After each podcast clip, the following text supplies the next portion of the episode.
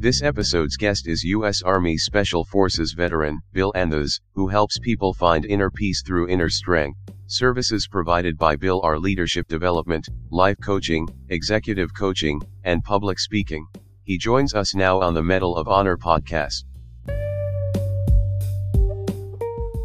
Yeah, so my name is Bill Anthes from New Jersey, and I joined the Army because I wanted to I wanted to serve my country, uh, but I wanted to go more than just kind of serving. I wanted to also test the limits of my, you know, mental and physical capacity. And so I identified special forces as the, the way that I could attempt to test those and was fortunate to, um, you know, have, I was fortunate to have a, a life of kind of training and coaches and mentors and, uh, that that contributed to my successful completion of the Q course and, you know, eventually becoming a Green Beret, serving a fifth Special Forces group.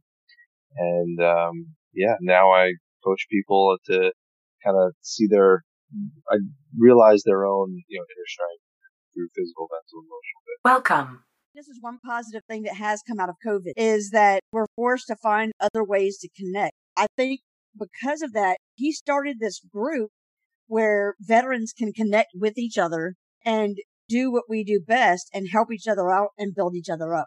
Um, maybe we can dive into that, you know, later about how you just got all up in my business stuff. But, um, it was good though. I mean, it, it really was good. I enjoyed it. Or better yet, let me, let's go ahead and get it out of the way. So one of the things that, um, I shared, and I don't even remember how I started the conversation off, Oh, I, yeah, I think I do. Um, I made the comment that I like to help people and that's yeah. why I'm doing the podcast. And I like to do, you know, I want to help people out. Um, but I struggle, I struggle with major depression and I'm on medications for it. I'm go to counseling for it. And I used to be physically fit. Um, but I'm not now and I have difficulty getting my butt out of bed a lot of times to start my day with whatever that day includes. So when I, I threw that out there, Bill just jumped right on in and said, why? Why this? Uh, why do you need to work out? Because I had shared that I wanted to work out since I have health issues, you know, cardio issues on both sides of my family. He said, okay, yeah, great. That's great. That's, that's admirable. But why do you want to work out? I'm like, for health reasons Really, you got down to the root of the problem of while me wanting to exercise and work out because I do have physical health problems tied to my family. That is true. And that is a good reason to want to work out. But it, it when it boils down to it is because I know I am noticing the mental health aspect that it plays in, uh, in my life too. Because I'm, I'm, I'm fully aware of the impact that exercising has had on my life previously because I'm before I injured my back, when I ran, had those endorphins going, my mood was so much better. I mm-hmm. felt so much better. And I felt like that, I felt like I grew an inch or two because I just, I felt like I, I had that confidence now because I was investing in myself physically. And as I invested in myself physically, it, I was also investing in myself mentally too. And, um, I think one of the things that you also shared too was that, you know, it, it's not, you're not being, what was the word? You're not being selfish by investing in yourself. You're actually investing in yourself to take care of yourself. So mm-hmm. I really appreciate that. Um, yeah. What, what would you throw in about that along those lines too? Well, I think first of about all, that connection. Fact, yeah, I mean, the fact that you're able to say, like, you know, the fact that you're able to be open to perhaps being challenged by a stranger who doesn't know you, I think is a testament to just your character. And that's like just awesome. And I think that it's easy to just be like, who are you? You know, you're coming at me. And, and, and I'm glad that you weren't, because that's not what I was trying to do, uh, at mm-hmm. all.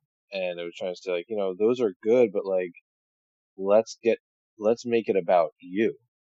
And that is a very uncomfortable thing for a lot of veterans, for a lot of people in the military. Of course it's uncomfortable because what were we taught? Like it's not about you. It's about the team. It's about the unit. It's about the squad, the, whatever, you know, unit you were in, however the the team was organized. That's what came first, right? And so Mhm. on the leadership side, of course, you got to take care of the mission. You got to take care of your, your, you know, your, your people. But we, we sacrifice identity and making it about us and we sort of find comfort in that. So then to say, Hey, you got to start investing in yourself. Of course, you're not going to know it. It's like if you put, if you, it's like if you started, if you, you know, when you cross train with other people's jobs and you're like, oh man, I'm terrible at this. Well, of course you're terrible at it because you didn't go to school for it because you you don't train on it every single day. And so with fitness, especially with physical fitness, we can't just separate physical fitness and how we look and how strong we are from how we think and how we process problems and how we feel and how we deal with the natural ebb and flow of emotions. Like they're all connected.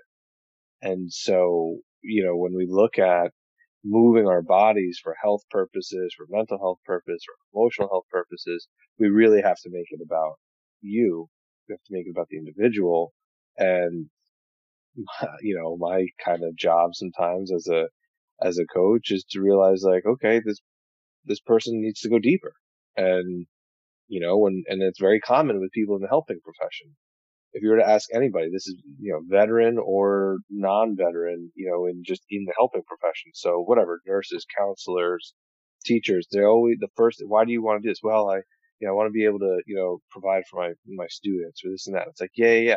But that's not you. Your students are not you. The people you serve is not you. It's gotta be for you. But you're right. You owe it to them to be better, to be your best, but you have to be yourself. You know, you have to be your priority, um, first. Yeah, and I and I think that's I think that's awesome. Um, and you know, you and I were talking before we started recording, um, and I was, you know, making a a, a comment about uh, like recalling times that that you're glad that you're you were vulnerable with somebody, and for me, that's something that I've learned that I you know I have I don't know everything. I don't you know I don't I don't know everything about everything. So when somebody has that knowledge or experience, I have to be willing to be vulnerable to and, and open to hear what somebody has to say because what they have to offer, I might be able to greatly benefit from. Um, and, and, and there's times too where I have made myself vulnerable and I've regretted it. Mhm. Um, but I think, I think we have to be willing to take that chance and say, you know, what, what's, what's worth what? If I, if I don't make myself vulnerable, then sure, I might be exercising that self-preservation so, I- so that I don't get hurt. But I'm also preventing myself from getting help. But if I make myself vulnerable, I'm gonna get hurt because it's people are people, but I'm also gonna have some treasures and some golden nuggets of truth that I can take away with me. So, you know, I, I've, I've found myself saying it's worth getting hurt.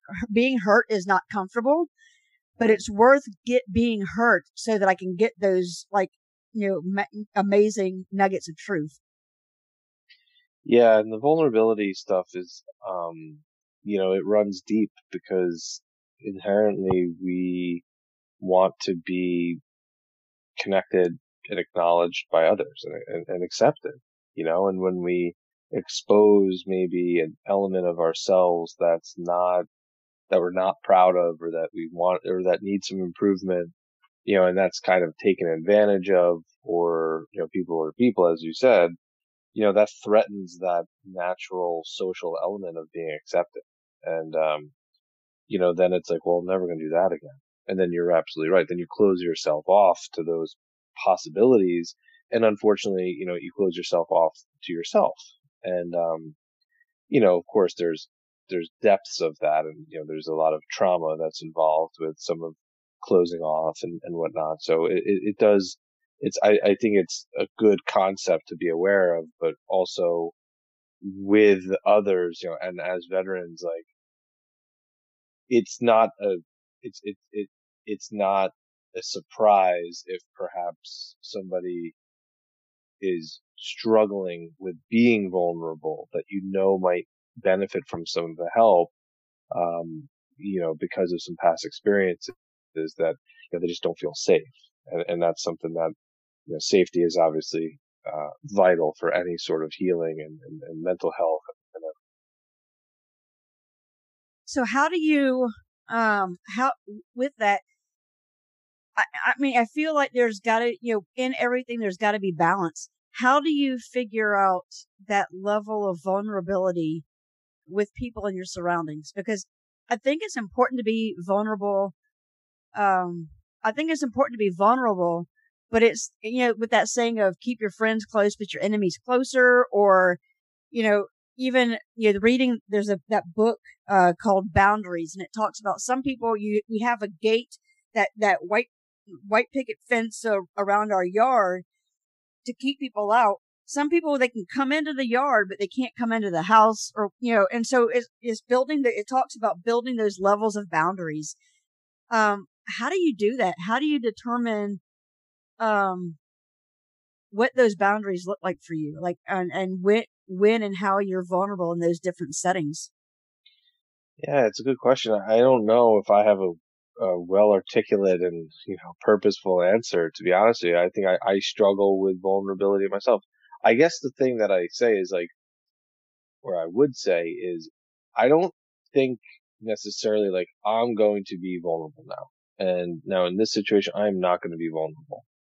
I think I try to approach it with being open, um, you know, being authentic, being curious, uh, and, and, and trying to really listen and understand, you know, what, what, what's, what's going on within me and, and around me.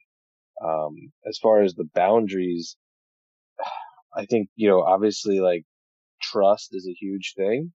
Um, and that's got to be earned from others. And I think that's where, you know, there's a difference, I think, between being vulnerable and kind of being victim like, you know, and there's a time and a place. It's not just, it, there's a difference, I think, between like saying like, Hey, this is something that I've got going on.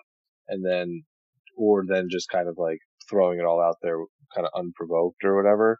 Um, you, know, so, so I think when, when it comes to like, who do you let in or, or how do you form those boundaries?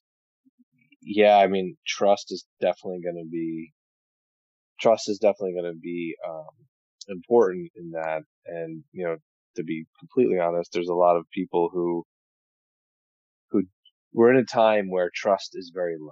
Like we don't know what to trust. We look at the media, we look at you know social media, we look at the news, we look at just how people generally operate. And it's like, yeah, there's good reason not to trust people, but the cost of not trusting people, like the cost of being very cynical is essentially that you're under constant threat. You think you're always in threat. And when you're always in threat, you know, that's going to have influence on you physically, mentally, and emotionally. That's going to influence, you know, your nervous system and then how you perceive things and curiosity. And, you know, you kind of, it, it kind of waterfalls into this constantly, you know, on, on alert state, which, which is going to have detrimental effects.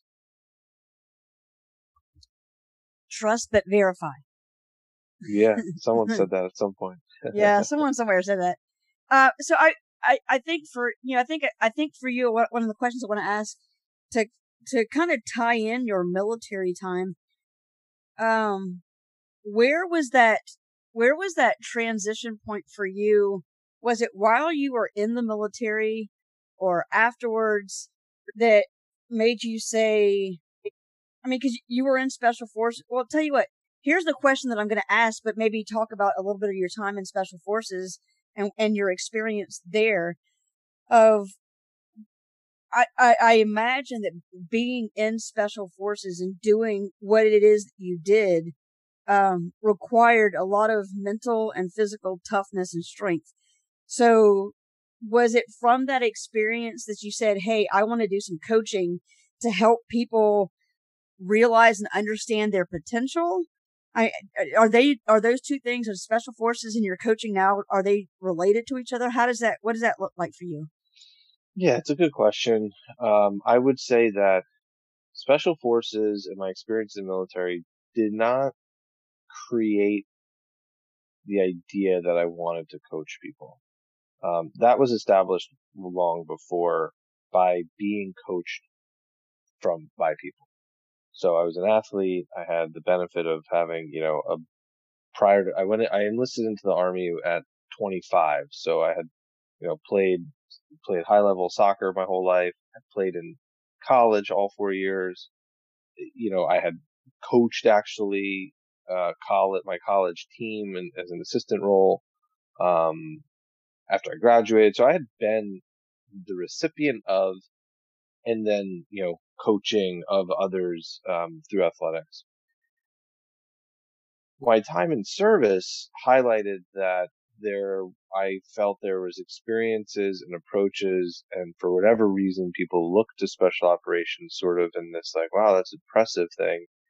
And I felt like there was experiences and and and lessons that I learned as a result of a lifetime of of being coached and coaching um, that I wanted to share with people that didn't necessarily mean you know you have to go out and do something crazy or you know enlist and, and go into special forces. So you know that was something that kind of highlighted this desire to work with people and have them. You know, I say that for me going into the army and becoming a Green Beret was very much like part of like my personal legend. And anybody that's ever read the book The Alchemist, you know, knows about that journey, that pursuit that you take to kind of seek fulfillment. Now I had no idea how that would play out or what it would go like or what would come after it, but it was very much part of my story.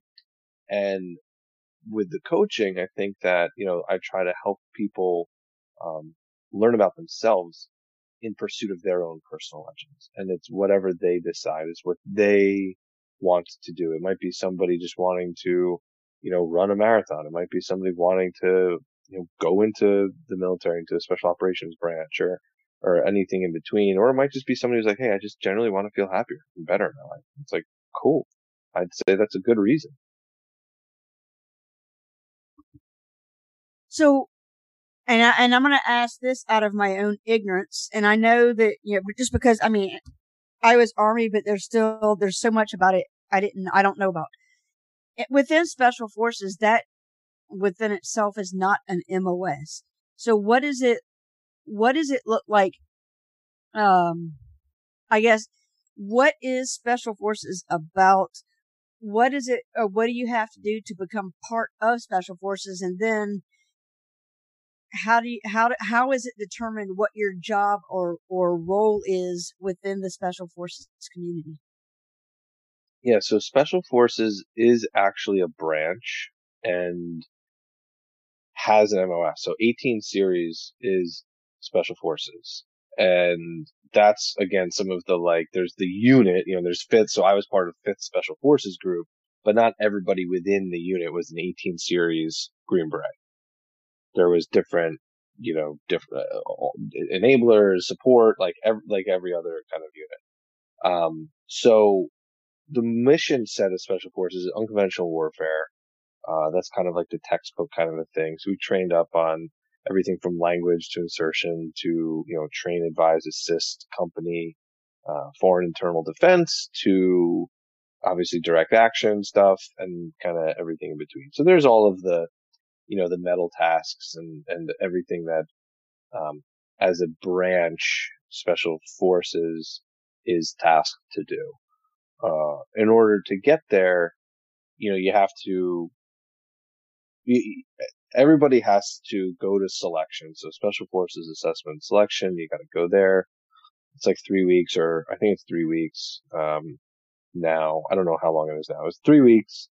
And then if you pass that, depending upon where you're coming in from and how much experience you have, and if you're an enlisted or an officer, you kind of go down different chutes. So for me, I enlisted straight in. Like I enlisted as an 18 X-ray, which basically went Benning for uh, basic training and AIT, then airborne school, graduated airborne school, got on the bus, went right up to Bragg, and that's where the special warfare center and school is.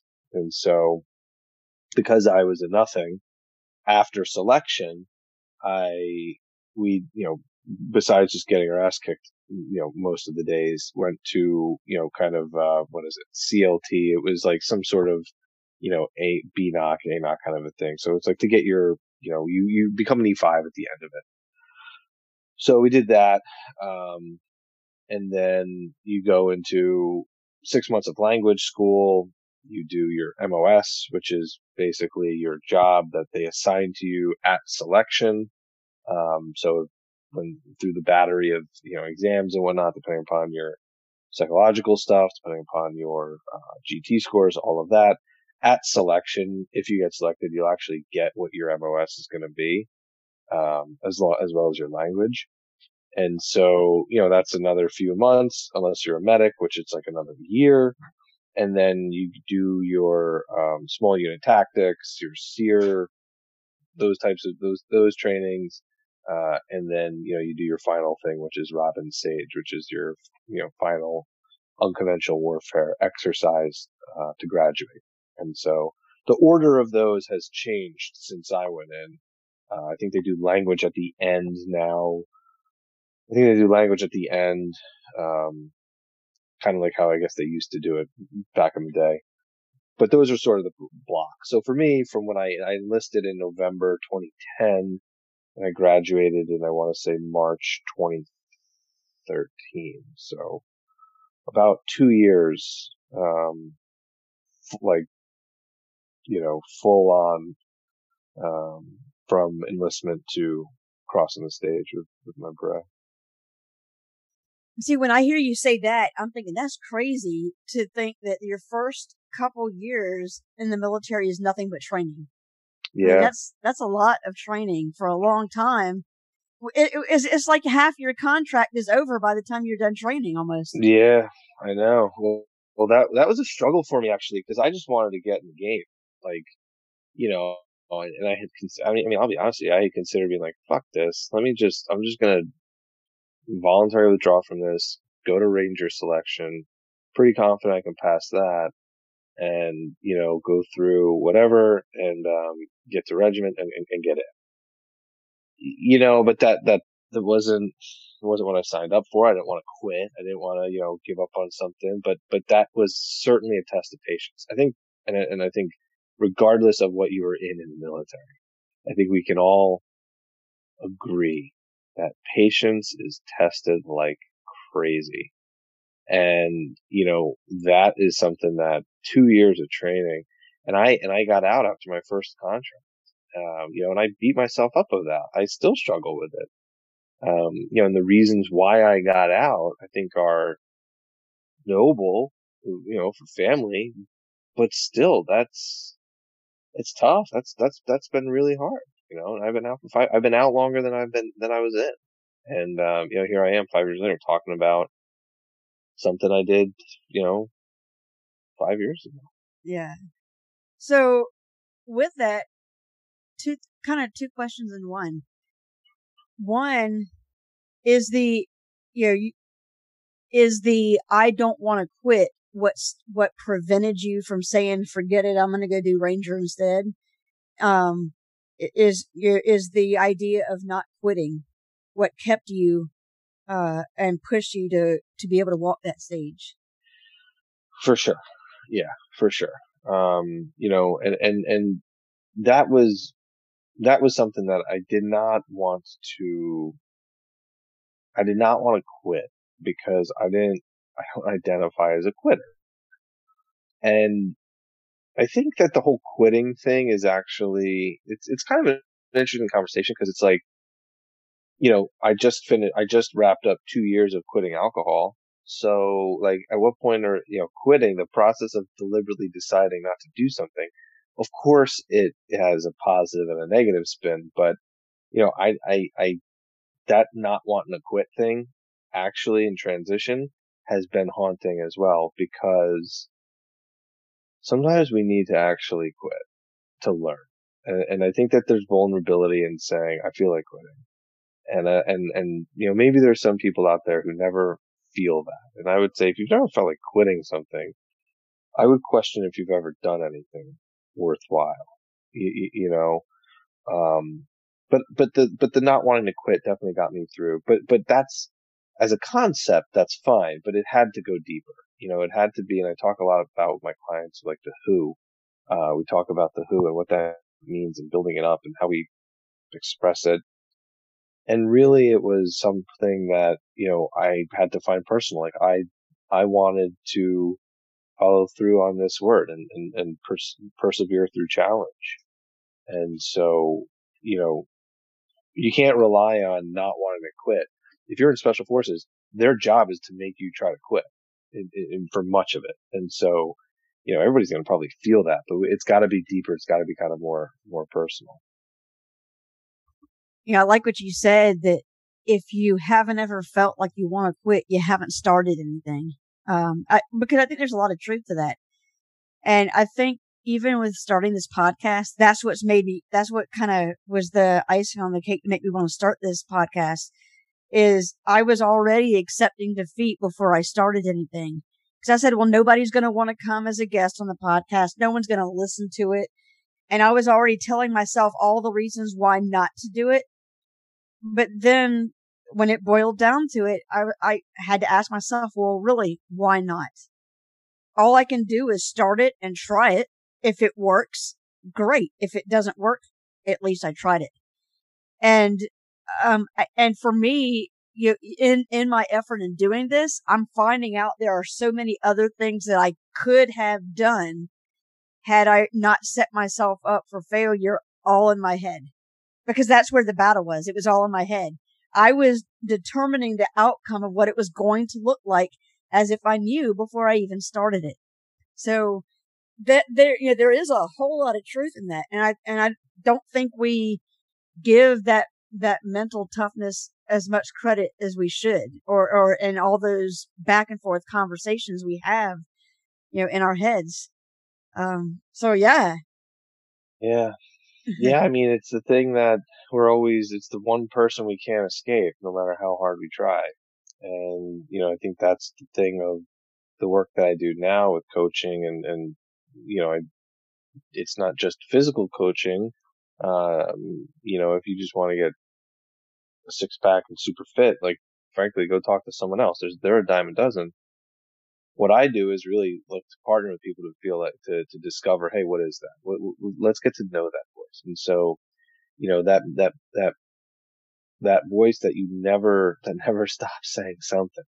Mm-hmm. Um, you know, and sometimes, and I've been there before too, like I've tried to drown it out. I've tried to run from it. I've tried to, you know, tell it to go fuck off or to shut up or to have some of this, you know, macho kind of chest beating, special forces like you know kind of approach to it and that doesn't work you know that that doesn't really work and so when we when we get to when we dig into that voice and perhaps this podcast even for you sounds like it's a way to raise your awareness on some things in the past that perhaps prevented you from doing things and hopefully learning from that so that in the future you can start and you can take that first step. And if, even if it's, you know, getting out of bed with a purpose and having that first step be something that like, you know what? You want to change the world? Change, change how you get out of bed. Simple enough. Take that first step out of bed with a fucking purpose. Mm-hmm. And tell me you don't start your day off right. Now, it doesn't mean the day's going to be all sunshine and smiles. But like, that's something that you can do and you owe it to yourself to do that because as we know, we have, we friends of ours are no longer here. They don't get to step out of that. And I think as the veteran community, we can honor them a bit better, uh, or just honor the gift that we have with, you know, taking that first step out of bed.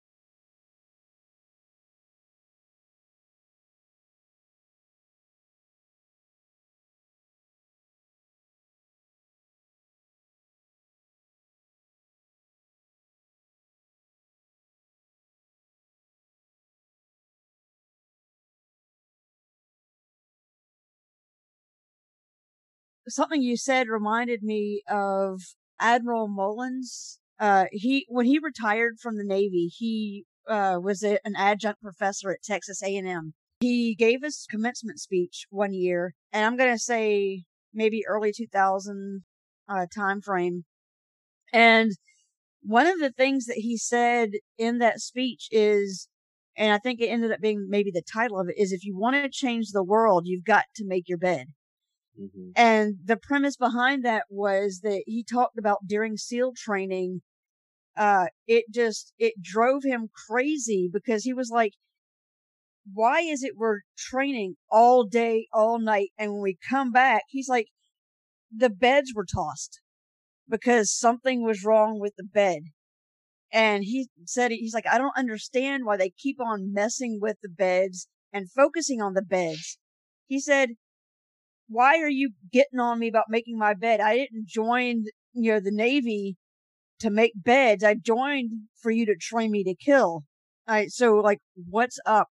But that ended up being the very, one of the main purposes of, um, making your bed is, you know, paying attention to detail, even to, with the small stuff. And he said that, um, making, making his bed shoot, what was it? I just lost it. My mind went blank. Um, the small stuff, Navy SEAL, attention to detail. I don't know. I lost it, man. Um, it, it just like, it left. But anyway, yeah, just, so there's paying attention to the detail. Oh yeah, this was it. Uh, cause he said, he said one thing that he gleaned from it was that if nothing else, when he came back when they came back at the end of the day, no matter how bad that day was, at least his bed was made. At least he had a, a, a nice put together bed to crawl into, even if it was just going to be three or four hours that night. That right. at least he, one, that he accomplished something that day by making his bed, and two, he came back to the barracks with some, a reminder of that one thing that he did accomplish that day. Yeah. Even yeah. if it was making his bed and not, you know, whatever that training was that day. So. Yeah. Yeah, it's crazy. Yeah. I mean, um, I think it's a, I think it's a concept, you know, it's that, it's those little things, it's a small thing and, um, you know, I think that we can find those little, we can find multiple little moments like that and, you know, small wins lead to big ones. So with that, I want to I wanted to ask, um, how do you measure pro- uh, progress? And so this is this is like two questions in one. It's uh, what is your measure of progress, and then how do you know when your life is going in the right direction? Hmm. I don't have a good measure for any of that. I'll be okay. completely honest. Um, when I when I know, I feel like when I know my life is going in the right direction, there's no type of measurement that can get that. I just feel it. And so I would say I'm, I'm much more um, feeling sensory emotional based. Um, even though one of my weaknesses is paralysis by analysis and overanalyzation. Um, and I think that that's because of when there is a lack of that feeling, which is a strength of mine, then I'll go back, then I'll go towards that, you know, kind of paralysis by analysis to find something, to look for something. I measure progress. I feel I'm making progress when, you know, I can feel that the efforts that I'm doing, the energy that I'm spending is worthwhile. You know, is, is, make, is making a difference, is uh, as a coach is reaching someone myself when I'm more present with, you know, my family, with people around me, with my clients. Like when I feel like, hey, you know what? Like I'm, I'm enjoying living because I spent a long time not enjoying living and, and still, and, and I, you know, suffer from depression as well. And I generally don't really, I don't get anxious, but I get very depressed and I want to feel vibrant. I want to feel like I'm living and if it was only about money or clients or, you know, social media popularity or whatever, you know, kind of, kind of metrics, um, those would perpetually tell me I'm not good enough. But, you know, again, that voice inside of me, that feeling inside of me that says, Hey, you're, you know, this is good. This is what you're doing and, and trying to be very present and trying to be very appreciative of what I do have while still acknowledging there's stuff I still want to do and pursue. Do want to have ambitious goals. I do want to keep getting better, but I don't want to lose sight of what I have. And to me, that's, that's like, that's progress. Uh, that's how I would measure progress or feel like I'm making progress, if that makes sense. Yeah, absolutely. And so maybe, maybe the question is more like, um, or not really a question, but I guess instead of saying, um, how I'm, you know, wondering how I measure progress, I need to define what success is for me because I, I think in the world today, too many, too many times we define success by, you know, how much money you make or the position that you hold at, at work, what, what it is you do. Um, so yeah, it's it's like if I said, "Well, you were more successful in the military than I because you were special forces and I was just a," and then fill in the blank. Um, but that's not the definition of success. So I think you have before you can uh, know how to measure success, you have to know what success is, and that can look different for each person. You know, it, uh, you know, to be that spouse, that parent, that whatever. Yeah, I agree, and you know, I I actually have a workshop out. Um, you know, it's like an hour, probably an hour, hour to two. You know, it's self-paced. There's videos online, and you know, it's called Win from Within, and you and you go through. It. And one of the exercises I have people do is say, like, okay, what is what does success mean to you? What does it look like? What does it feel like? What is it? What do you want it to be? And it's and I'm and I'm and I'm like right there with everybody. So I'm a coach. I have clients. I also have a coach. But these are things that we're discovering shoulder to shoulder. Mm-hmm. And nobody's got this shit figured out. And anybody that does, I don't listen to because right. they're lying. um, now, some people might be a little bit further ahead or have different experiences that I can benefit from. And of mm-hmm. course, but nobody's got it figured out. Nobody's got all the answers. And so I'm just, I'm right there with you. Like, man, sometimes it's like, I don't know, what is success? But you know what's, you know, and you know what's fascinating? Personally, I have been really good in the past at saying, I'm not doing enough or this isn't succeeding. I'm failing. I'm not making progress. Uh-huh. But I've been terrible at saying, well, what would, what would progress be? Yeah. What would a win be? What would success be? So I'm really good at pointing out when I don't have something, but on the other hand, I can't identify when I have it. So, you know, that's kind of a little bit of an interesting thing. And, um, yeah, looking at success and how do you want to live? You know, not what do you want to do or how much money do you want to make? I mean, that's certainly part of it, but you know, how do you really, how do you want the experience of waking up and going to sleep every day? How do you want to fill those two actions? Yeah. And, and how do you want that experience to be? Yeah. I'm with you, man. So here's the last question I would want to ask you. Uh, and, and, and it's this. In what ways has your life exceeded your expectations? Well, I have an amazing family.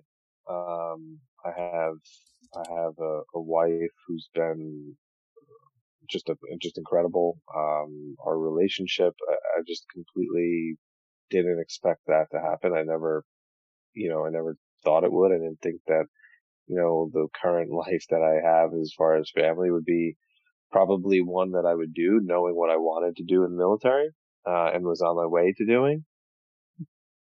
So right away, like that's what I've exceeded that. You know, I've kind of, I've learned,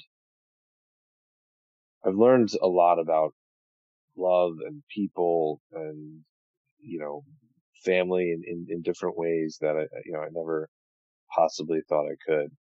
Um, and I think that's the main thing. Like that's, cause to be honest with you, when you break it all down, like for me, that's like what drives me for a lot. You know, there's, there's a lot of drivers, but yeah, ultimately like good, good relationships and connection with people is, is sort of what, what matters most. And, you know, but again, the double-edged sword of that is it also haunts me because that's why I got out of the military. So it's, it's, it's not always, you know, this amazing, you know, all happiness. Like that's, you know, the ebb and flow of life is very much, you know, we can be all about working on ourselves and, and, and doing different things and stuff and being appreciative, but like, yeah, that's part of it too.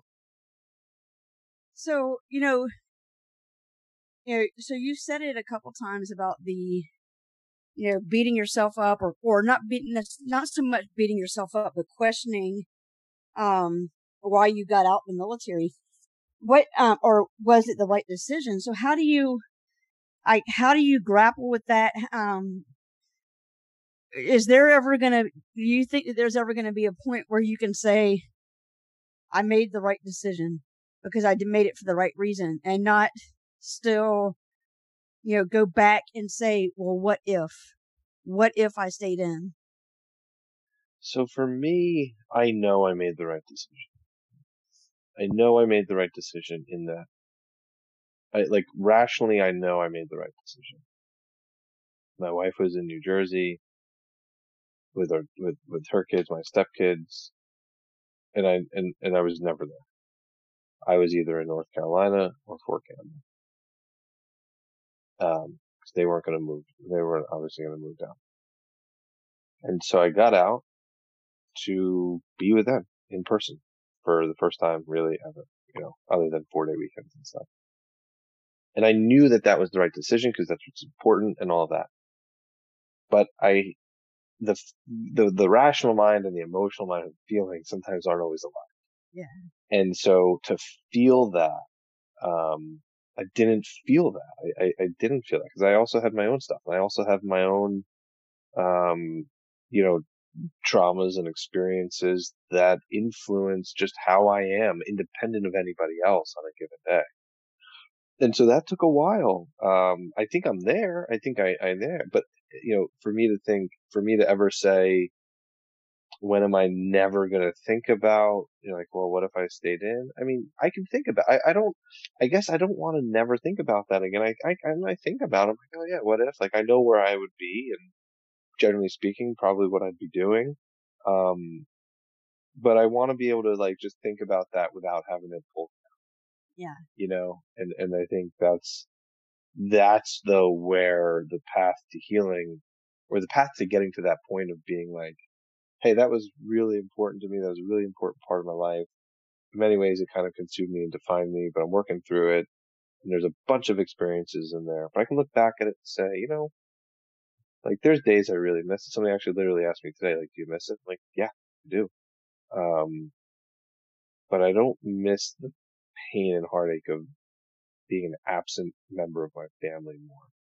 Or I don't miss it more than the pain and the heartache of being an absent member. Yeah and and that just I think takes some time to heal, and I have to heal myself first. And I needed to heal myself, and you know that's this a lot of the stuff that I do is with people. Um, you know, and you want to get fitter, you got to heal. The fitter you want to get, the more you got to heal. And our bodies work like that. So doesn't our, our, our mind and our emotions. When we yeah. can combine those, then we can do some good things. So what, for the, for the people listening to the um, this episode of the podcast, um, whether they be veterans and family members or just anybody else out there, whether they're thinking about joining the military, just whoever would be listening to this episode, what's your like takeaway? Like, what is it that you would want to pour into them and just say, Hey, look, this is what's up. Like, just like that golden ticket of, you know, whatever. Yeah. Um, I firmly believe you owe it to yourself and everybody around you, um, to never stop seeking to understand who you are and to honor that with action. I think that's what you owe. Like that's, that's your mission in life. Be you, to follow through on that. And that means, you know, you can, that, you can take that any way you want. Um, personally, I take it as never stop seeking to understand who I am is also like, I also want to be getting better and I also want to be, you know, developing as a human, as a father, as a stepfather, as a, you know, husband, as a son, like all of these things. But I also want to acknowledge and accept like who I am currently and, and, and while striving to be who I want to be. And then actioning that and really doing the work. Cause, uh, if we don't do the work, then nothing happens. You know, if we don't, if we don't take that first step, we don't take that action, nothing's going to happen. Dang. So that, it means that that saying is true. If it were easy, everybody would be doing it. you got to work for that. Yeah. You got to work for, you know, saying this is who I am and I have to put forth the effort to, to be who I am. Yeah. And, and that's, you know, I think that's going to, in my experience with clients, you know, that changes every day too. Like, mm-hmm. you know, the deeper things might not, but you know, how we are every day. Like I might be really like smiles and high fives one day, but I, and I might be like sad and frowny another day. I'm still that same person, but who I am on that given day, you know, sure, the core of my being might not change, but like my experience of life does change at that point. And so when we do want to work on ourselves and get better or, you know, do ambitious things, you want to go into the military, you want to go into whatever it is you want to go into, you know, I just would say like, let's, let's look as deep as we can to be like, what is it about that that matters to you? You know, oh, I want to serve my country. Yeah. Okay. What is it about that that matters to you? Well, I have a lot of freedoms and I feel like I want to contribute to it. Okay. What is it about that that, that matters to you? You know, and so I think just kind of getting a little bit below those, below those layers, um, you know, and, and, and I think you'll, you'll surprise, like I surprise myself all the time with asking those questions. Um, and sometimes it's, you know, that's the funny thing about this stuff. Sometimes when you go deep, you're like, fuck, I don't really like what I'm hearing. But it's like, okay, now, now you want to do something about that? Like, yeah, right on. Let's, let's, let's start, let's start befriending ourselves and building ourselves up instead of being the constant tyrant that's going to put myself down. I like, to, I don't know about you, but to me, that's a strong, that's a fucking strong person right there. Yeah. able to go to that depth and say, yep, that's what I want to change about myself. Like, that's pretty cool. Uh, yeah. Um, see, you're, uh, y'all, he means it. I know he means it because he did it to me. And that's what, but you know, that's where I heard that. I think I referenced it when that, um, on that, uh, on Joey's group. And I don't remember who, who gets the credit for it, for saying this, but it's, you know, it was that five whys of uh, many times you have to ask that question why? to get to the root of what you're saying or or um or, or what you want to be. Because especially with that patriotic thing um i want to serve my country. Great why? Because i'm patriotic. Why are you patriotic? Because i have all these freedoms okay? What freedoms are is what freedoms are there that you that really resonate with you well, you know, the ones we have here in the country. And it just, you have, because we say things because we think it's the right way to phrase it. Yeah. But we don't really get to the heart of the matter of what it is we're saying. And yeah. I find myself doing a lot like what you said of being, you know, because I'm a very analytical person, but, you know, to that point of being, you know, that analysis is paralysis thing of how much, you know, I'm, I'm analyzing it to where it's like, okay, enough is enough. But but yeah. but I do think there is a level of healthy analysis of getting down to the bottom of it. Totally. So. Yeah, totally. And I think that's where we want to combine.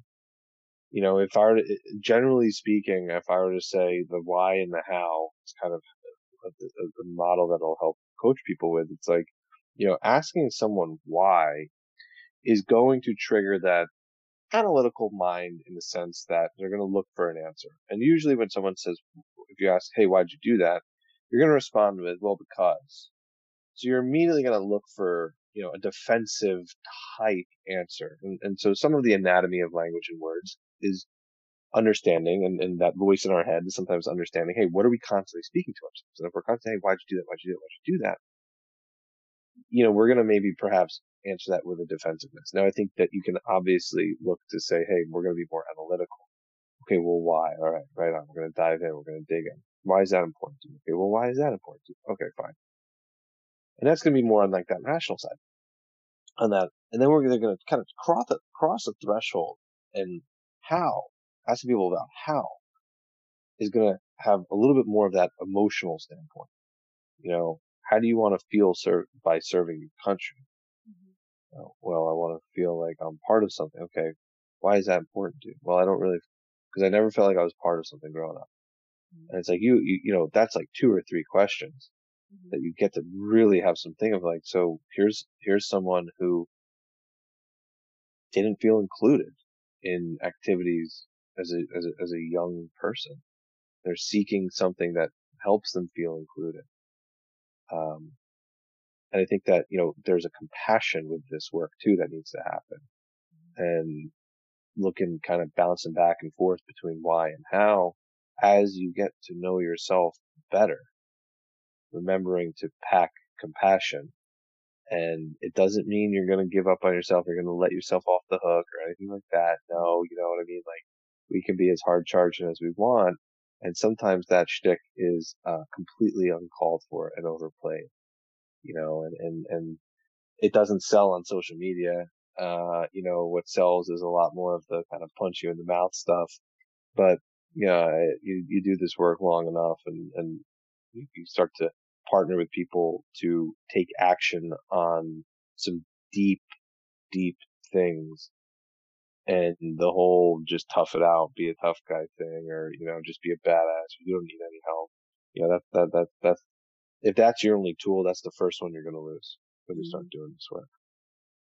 Yeah, I think that's why a lot of times we have that difficulty. No matter how much time a person spends in the military, you know, it's it's that badass um, attitude that we have that um, we thrive off of. Um, and we, that's why we size each other up by looking at it, our each other's uniforms. And yeah. we, you know, I can, you know, I look at your uniform and I size you up in 10 seconds and I have an impression of you. And I, I, I think I know you because of what I see on your uniform when I really just see what you did and not who yeah. you are. Yeah. Well, man, thank you for doing this. Yeah, you're welcome. I appreciate it getting all up in my business and stuff.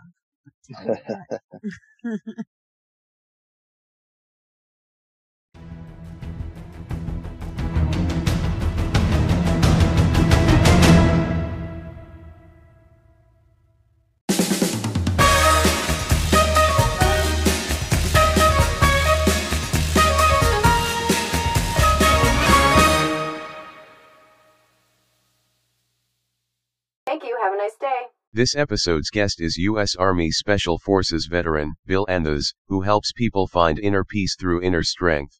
Services provided by Bill are leadership development, life coaching, executive coaching, and public speaking.